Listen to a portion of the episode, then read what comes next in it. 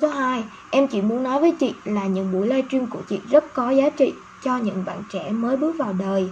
Với muôn vàng khó khăn và áp lực, chúc chị luôn mạnh khỏe để giữ và truyền lửa đến cho thật nhiều người thương chúng em. Ủa vậy không hỏi hả? À à câu hỏi đây. Tưởng tưởng khen thôi, tưởng chia sẻ thôi câu hỏi chứ. Em thấy ngoài công việc ra thì em thật sự rất cô đơn. Có cảm giác không ai hiểu mình, mặc dù kỹ năng giao tiếp ổn, nhưng chỉ là trong công việc còn trong cuộc sống luôn rất cô đơn nhiều lúc, suy sụp cả thời gian dài.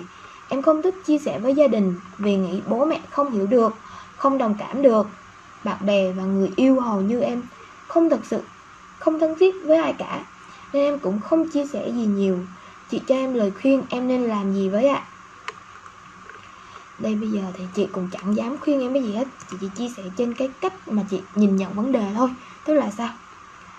Cái người thành công ấy chị thấy những người thành công họ thường cô đơn rất nhiều mà. Đâu phải là những người không có tiền hoặc những người không có gia đình gì gì đó đâu. Họ lấy đâu, ai, người thành công, người, những người kinh doanh thì càng cô đơn, phải chấp nhận cô đơn thôi. Bản thân mình, tại vì mình mình đi ra một ngã rẽ khác, đi một hướng đi khác, đôi khi sẽ có sự không đồng tình của gia đình, người thân bên cạnh mình. Chắc chắn sẽ chấp nhận sự cô đơn, đó là chuyện bình thường, đấy. Rất bình thường luôn. Cho nên là em phải chấp nhận điều đó thứ hai ấy là đôi khi có nhiều người rảnh quá thì nên là họ, nếu như mà em bận rồi, em làm việc nhiều việc hơn, em sẽ không còn thời gian để cô đơn nữa. Chỉ đâu là cái thời gian đó mình làm quá nhiều cho nên mình sẽ không có nghĩ những cái suy nghĩ tiêu cực. Đấy, mình mình làm nhiều đôi khi mình bận tối mắt tối mũi xong tối mình bắt đầu mình lăn ra mình ngủ thì lấy đâu thời gian mà để cô đơn em. Đúng không? Đó, cho nên là em nên là, tại vì là đôi khi mình rảnh quá thì cũng sẽ là cô đơn nha nhưng mà cái này, chị thấy như thế này. Tại sao gia đình của em em không thể nào chia sẻ được? Tại sao người thân, người yêu của em mà em không chia sẻ được thì người yêu làm gì? Người yêu là để chia sẻ mà người yêu không chia sẻ được thì để làm gì? Hả? Chị không, chị chưa hiểu lắm. Chị chưa hiểu lắm. Đó, chị chưa hiểu là cái mối quan hệ của em ra sao. Nhưng mà trong gia đình nè, có thể là đôi khi ba mẹ là bảo thủ hoặc là hai cái quan điểm nó trái ngược nhau.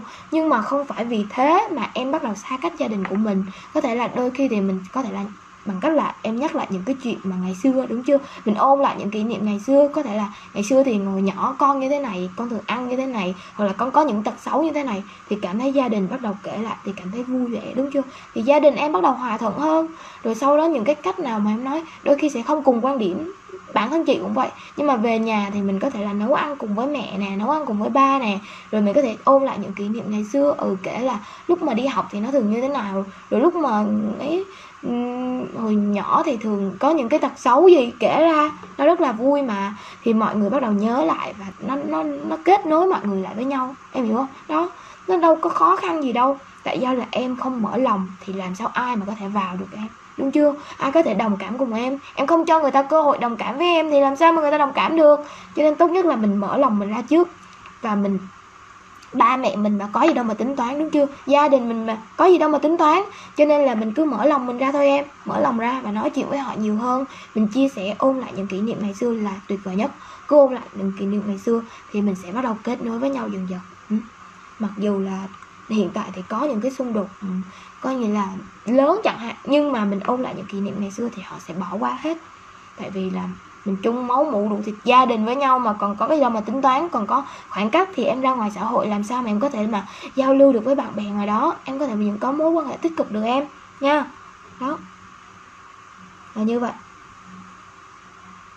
tại vì em không chịu mở lòng thôi, cho nên hãy mở lòng mình ra để đồng cảm với mọi người, cho mọi người cái cơ hội được đồng cảm với em, được nói chuyện và tâm sự với em, được